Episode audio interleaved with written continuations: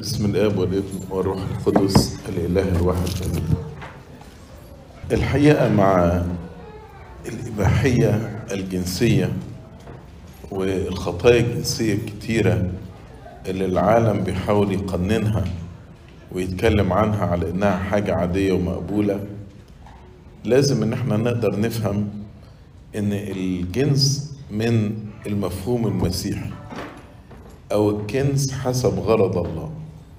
لأن هو مين خلق الجنس؟ ربنا هو اللي خلقه. فربنا لأنه خلقه أكيد في غرض منه. فمهم جدا نعرف إيه الغرض من الجنس حسب قصد الله. ربنا أعطانا الجنس لأنه له قوة فريدة لجذب الزوج إلى زوجته والزوجة إلى زوجها.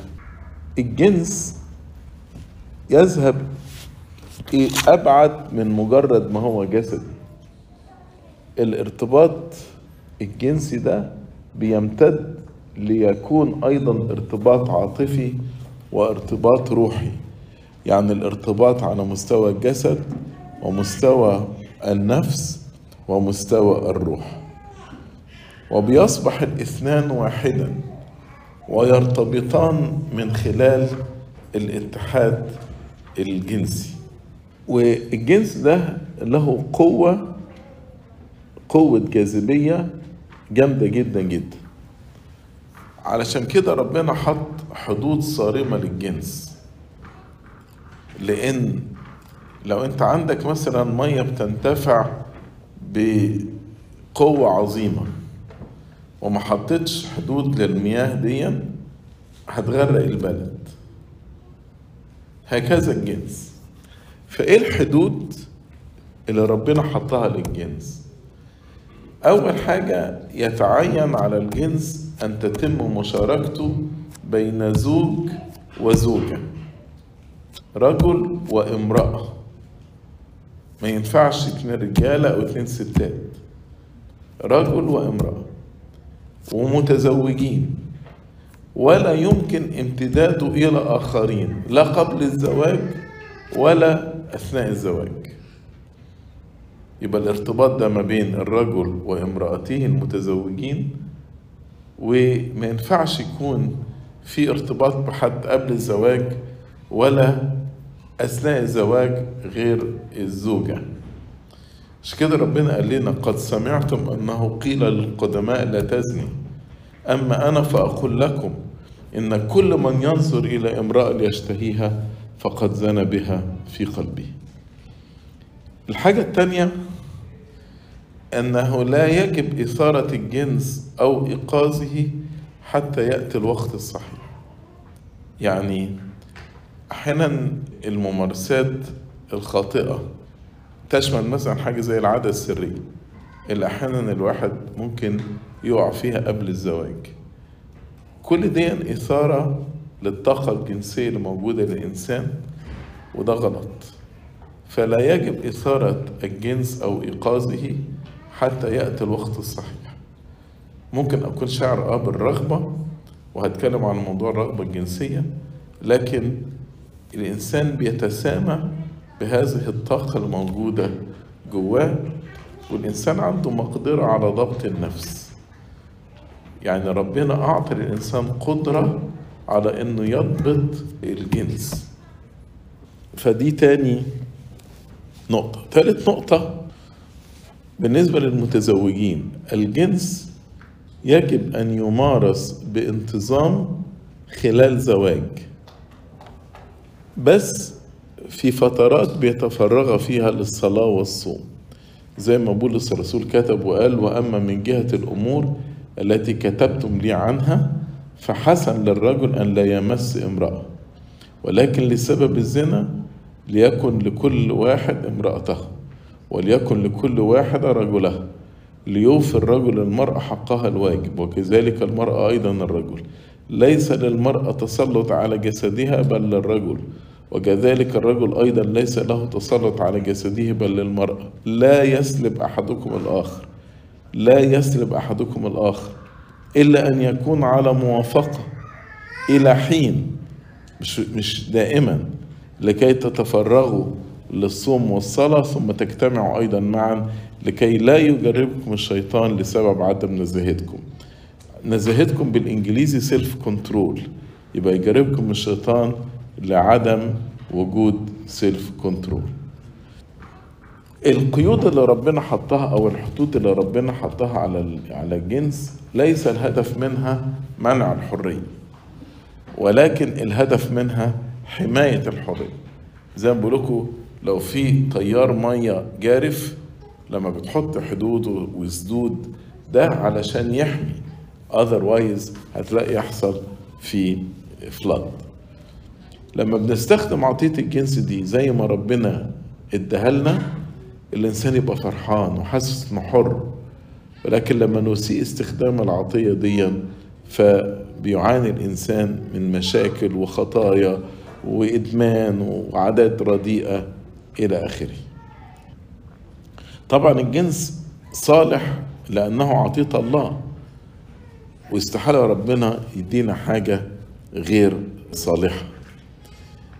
وربنا جعل الجنس فائق في اللذة.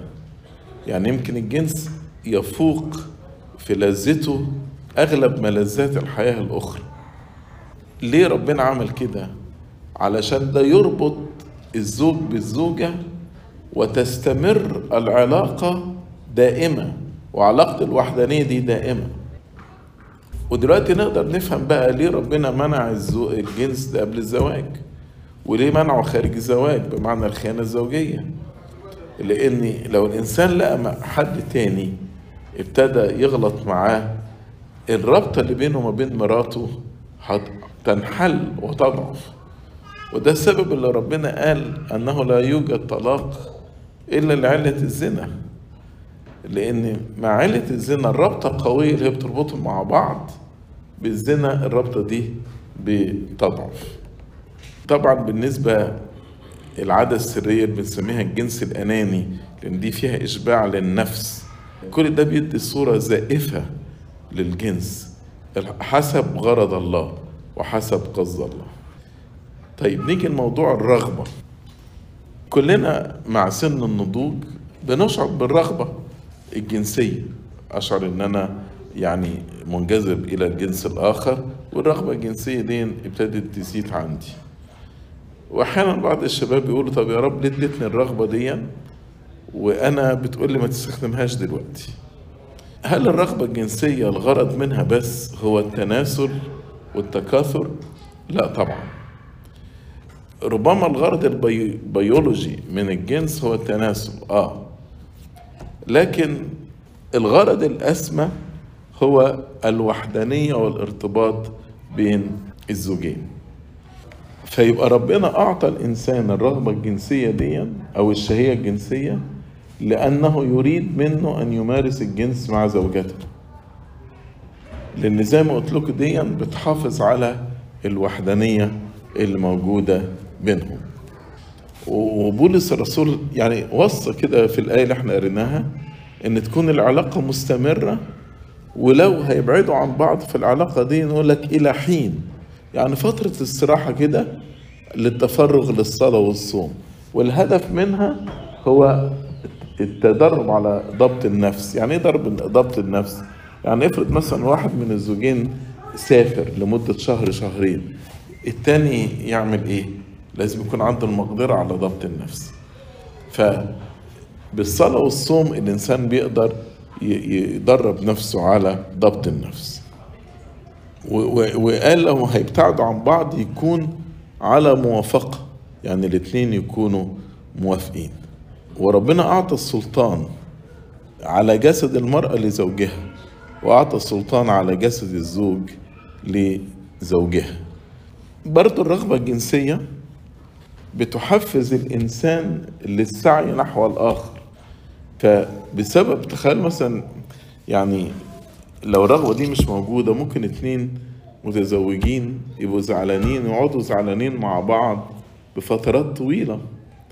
لكن أحيانا بسبب الرغبة الجنسية يبتدوا يصطلحوا ويتكلموا ويتصافوا مع بعض. فالرغبة دي بتحفز الرجل على الاستمرار في السعي نحو زوجته وأيضا الزوجة في السعي نحو زوجها. لكن اللي بيحصل لما بيتوقف الزوجين عن ممارسة الجنس والرغبة دي موجودة أحيانا بيحصل انحراف نحو الأفلام الإباحية أو ممارسة العادة السرية. ودي بتسبب يعني وقوع الشخص في الخطية. ولازم نلاحظ إن الرغبة غير متساوية. يعني رغبة الرجل أكبر من رغبة المرأة. ليه؟ لأن ربنا عايز إن الرجل يقود حتى زوجته في العلاقة الزوجية. فعايز إن الرجل يأخذ دور القيادة. عشان كده أعطى للرجل رغبة أعظم في الجنس. طب يعني إيه دور القيادة؟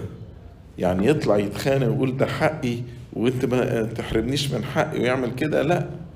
ده القيادة معناها إن هم يأخذوا المبادرة ويعتنوا بمحبة زوجاتهم ويظهروا هذه المحبة. فالزوجة بالطريقة دي تقبل على العلاقة الزوجية. والرجل بيجد الحميمية والقبول خلال الممارسة نفسها. لكن المرأة بتختبر الحميمية والقبول قبل العلاقة ولما تشبع من الحب العاطفي بتكون جاهزة للاستمتاع بالعلاقة الجسدية. ويبقى بالطريقة دي لما نتكلم على قيادة الرجل إن ربنا أعطى للرجل شهية جنسية أقوى عشان يستطيع هو أن يشبع احتياجات زوجته أولا قبل حتى العلاقة نفسها من خلال الحب والعاطفة والكلام قبل أن تشبع هي احتياجاته. ومن هنا لا يمكن فصل الرغبة الجنسية عن قيادته مش كده أحيانا كتير من الزوجات لما يكون مثلا زوجها قاسي عليها ويزعق لها ويشتمها و... تيجي تقول يعني إزاي بعد كل اللي بيعمله ده هو جاي في الآخر بيطلب إن هو يكون في علاقة جسدية معايا. لكن لو الراجل فهم دوره وإن ربنا مديله الرغبة دي الرغبة دي مش عشان يتخانق عشان يقولك آخد حقي. الرغبة دي علشان يقدم حب. الرغبة دي عشان يقدم اهتمام. الرغبة دي عشان يقدم عناية. وبالطريقة دي يكون هو القائد زي ما بنقول له في الوصية وأن تكون حنونا عليها. وبالطريقة دي زوجته هتسعى إليه. لو ربنا كان عمل العكس إن الرغبة عند المرأة أعلى من الرجل كان يبقى الرجل أقل سعيا نحو زوجته والسعي ده بقى مش موجود. لكن ربنا أعطى للرجل رغبة لا تشبعها غير الزوجة. مش كده هو بيأخذ المبادرة وبيأخذ القيادة. أيضا دور الزوجة إن هي بتخضع لقيادة زوجها يعني بتتقبل هذا الحب زي ما بنتقبل حب الله وبنخضع لله. وطبعا الزوجة مدعوة فقط إنها تتحدى أو تقف أمام زوجها فقط لو طلب منها زوجها أمر ضد ناموس ربنا أو ضد الضمير المقدس يعني. الرجل عليه أن يقود بطريقة لا تعطي للزوجة سببا لكي ترفضه. لو هي بترفضه يبقى قيادته غلط. لو هي بترفضه يبقى هو قيادته غلط. وينبغي أن يكون عليه وينبغي عليه أن يكون حساسا من جهة احتياجاتها ورغباتها وظروفها. وينبغي عليه أن يعرف الأوقات اللي ممكن لسبب أو آخر من الصعب عليها أن تعطي نفسها له. وينبغي عليه أن يمتنع عن تملقها بأفعال تجعلها غير مرتاحة أو بتتركها وهي شاعرة بالانتهاك. عشان كده الزوج ينبغي أن يقدم نموذج للقيادة كخادم حتى في حجرة النوم. أفكاره الأولى من أجل إعطاء اللذة والراحة للزوجة مش من أجل نفسه. ممكن بعض الأزواج يميل أن يكون مستأسد كده أو مغلوب على أمره في العلاقة الزوجية. بس ده غلط لأن هو كده بيسيء استخدام القيادة.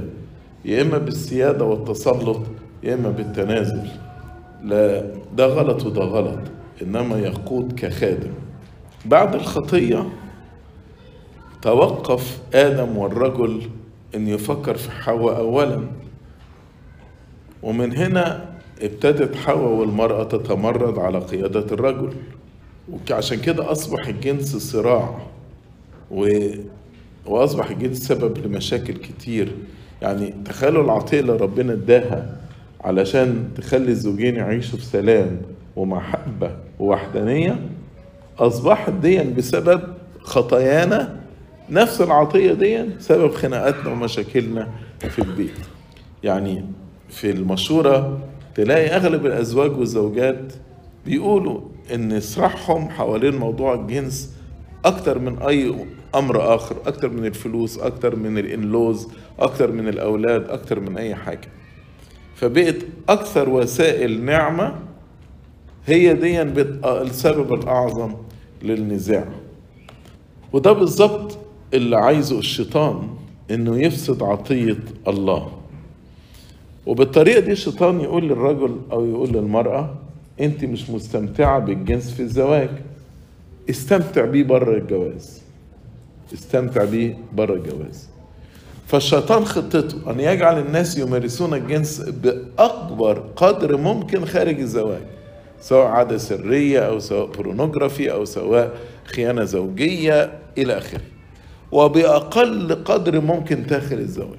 وهو عارف أنتوا عارفين بالعم بن باعور لما أشار على المديانيين علشان إزاي يهزموا إسرائيل. قال له نزلوا بنات المديانيات يغلطوا مع شباب إسرائيل وبالطريقة دي لما يقعوا في خطة النجازة ربنا يفارقهم. ودي خطة الشيطان إن عايز يوقعنا في خطية النجاسة عشان ربنا يفارقنا. دي خطة الشيطان بالظبط كده.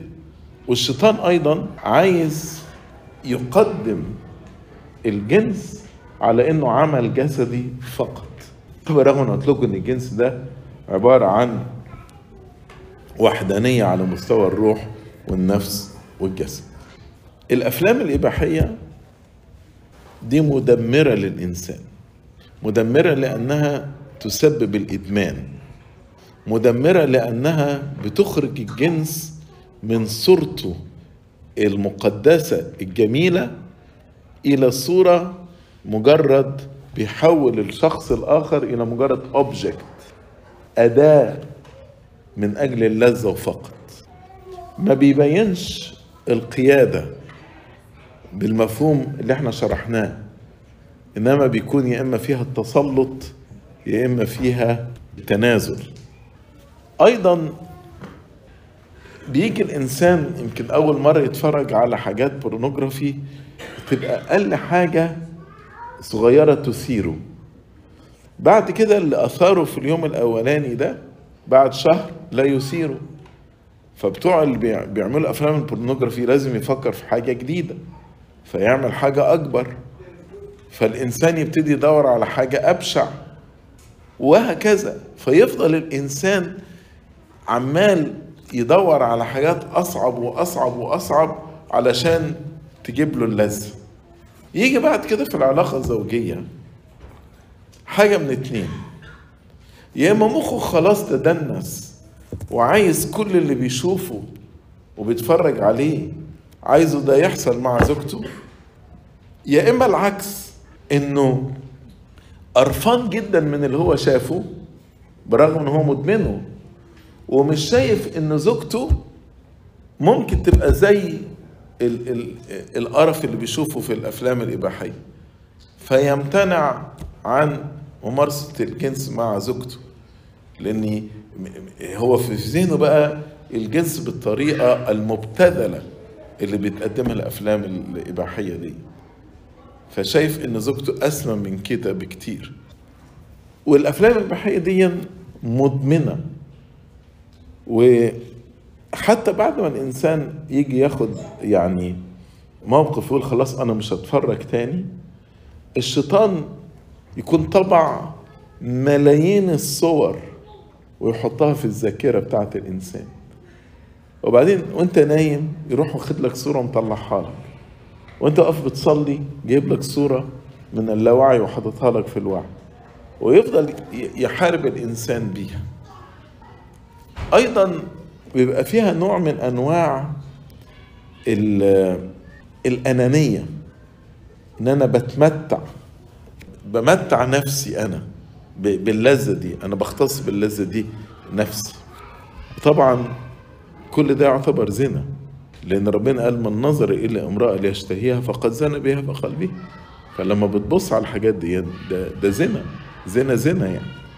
فالأفلام الإباحية دي بتضيع الغرض المقدس من الجنس والرغبة الجنسية.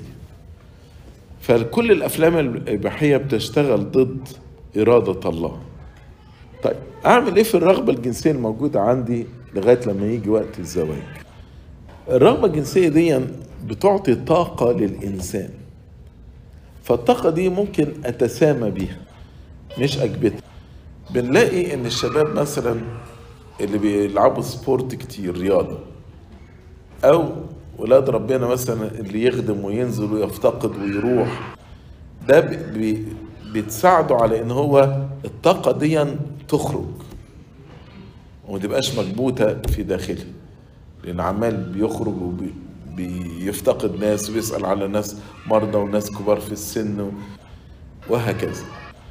أيضا الصوم اللي أغلبنا بنهمل فيه مفيد جدا جدا في ضبط النفس. لأن الصوم أنت بتقول أنا مش هاكل الأكل ده. فأنت بتقول لأ لجسدك. فأنت كده بتدرب نفسك إنك تقدر تقول لأ لرغبات الجسد. فتستطيع أن تقول لأ للرغبة الجنسية إذا ثارت فيه. أيضا النظرة الطاهرة للجنس الآخر يعني البنات أنا بشوفهم زي إخواتي وبتعامل معاهم زي ما بولس الرسول قال لتيموثاوس والحدثات بكل طهارة كأخوات بكل طهارة. فالإنسان بالطريقة دي بيحافظ على جسده وفكره نقي. الخطية قبل ما بتوصل للجسد بتبقى في الفكر يعني الواحد بيقبلها في فكره. مش كده؟ أنا لو رفضت الخطية على مستوى الفكر مش هتنزل للجسد. لكن لما بقبل الخطية على مستوى الفكر بتنزل على إلى مستوى الجسد. النصرة موجودة بس إحنا علينا الجهاد. جاهد ولما تجاهد ربنا هيعطيك النصر بس جاهد الجهاد الحسن. ابعد عن أي عثرة وابعد عن مسببات الخطية آخر نقطة بعد كده أسيب لكم وقت للأسئلة. بالنسبة للمتزوجين فيقول لك طب هو إيه الجنس الطبيعي؟ فالحقيقة السؤال جنس طبيعي دي ما ينفعش هنقول لك إيه ما أقدرش يعني مفيش لستة ده وده وده وده طبيعي وده وده وده مش طبيعي. إنما نقدر نتكلم على مبادئ. والمبادئ دي ما هي خطة الله من جهة الجنس. ف أفكرك تاني بالحدود اللي إحنا قلناها؟ ينبغي أن يمارس الجنس فقط إلى الأبد بين زوج وزوجة المبدأ الثاني ينبغي أن يمارس الجنس بحب وليس بغصب. يعني إزاي تغصب واحد وفي نفس الوقت إنك بتحبه. وبرضه ينبغي أن يمارس الجنس مع ضبط النفس. يعني لو الطرف الآخر تعبان مش قادر أنا مفروض عليا إن أنا أضبط نفسي. ولما يكون في الواحد في ذهنه ممارسة معينة عايز يعملها يسأل الأسئلة دي. إيه اللي موجود في قلبي بيدفعني لهذه الممارسة؟ وهل هذه الممارسة خاطئة ولا لأ؟ زي ما ربنا علمنا إن الأمور الشريرة بتخرج من الداخل من داخل القلب. فلما يكون الرجل عنده قلب حنون زي ما قلنا وأن تكون حنونا عليها مش هيطلب من زوجته أمور خاطئة.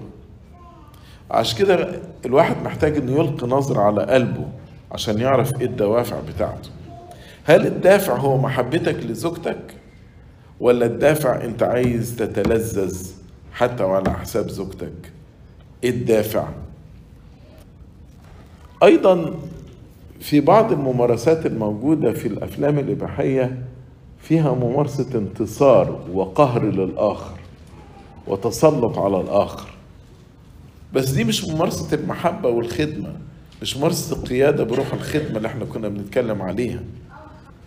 الأفلام الإباحية ممكن يكون فيها لذة الرجل أكتر عظمة وأكتر نهما من لذة المرأة. لكن اوعى تعرض زوجتك لممارسات تخليها تشعر انها اتغلبت منك أو اتقهرت منك بدل ما هي تشعر انها محبوبة ومرغوب فيها. اوعى زوجتك تخرج من العلاقة شعر انها تدنست بدل ما تشعر انها محبوبة ومصانة. سؤال ثالث هل الممارسة دي بتاكل بلذة لشخص واحد ولا اتنين؟ يعني أحد أهداف الجنس هو اللذة المشتركة. لكن لو اللذة لطرف واحد والتاني لأ يبقى غلط. ما ينفعش واحد يتلذذ والتاني يتألم. فلا تشبع نفسك باستمرار على حساب شريكك ولا ترتكب ابدا افعالا تجلب اللذة للواحد والاشمئزاز للآخر أو الألم للآخر. وهل يزعج تزعج هذه الممارسة ضميرك أنت أو ضمير زوجتك؟ لو لو أنت ايفن شاكك بلاش منها. لو لاحد شاكك إن الممارسة دي ممكن تكون غلط بلاش من الممارسة دي. الضمير ده عطية من ربنا لينا. والضمير بالصلاة والكتاب المقدس والإعتراف والتناول بيتزكى الضمير فمفروض نلتفت للضمير ولا نخالفه. فلا تخالف ضميرك من جهة بعض الممارسات ولا تحاول أن تقنع زوجتك وتراودها على مخالفة ضميرها. فيعني دي بعض نقط تخلينا نقول إزاي نقدر نحدد إيه الصح وإيه الغلط وماذا يليق بنا كأولاد لربنا وماذا لا يليق بنا كأولاد ربنا. أنا هكتفي بالجزء ده. علشان يعني عايزين ندي فرصة للأسئلة. فدلوقتي في وقت للأسئلة للي عايز يسأل. اتفضل. لإلهنا المجد الدائم إلى الأبد.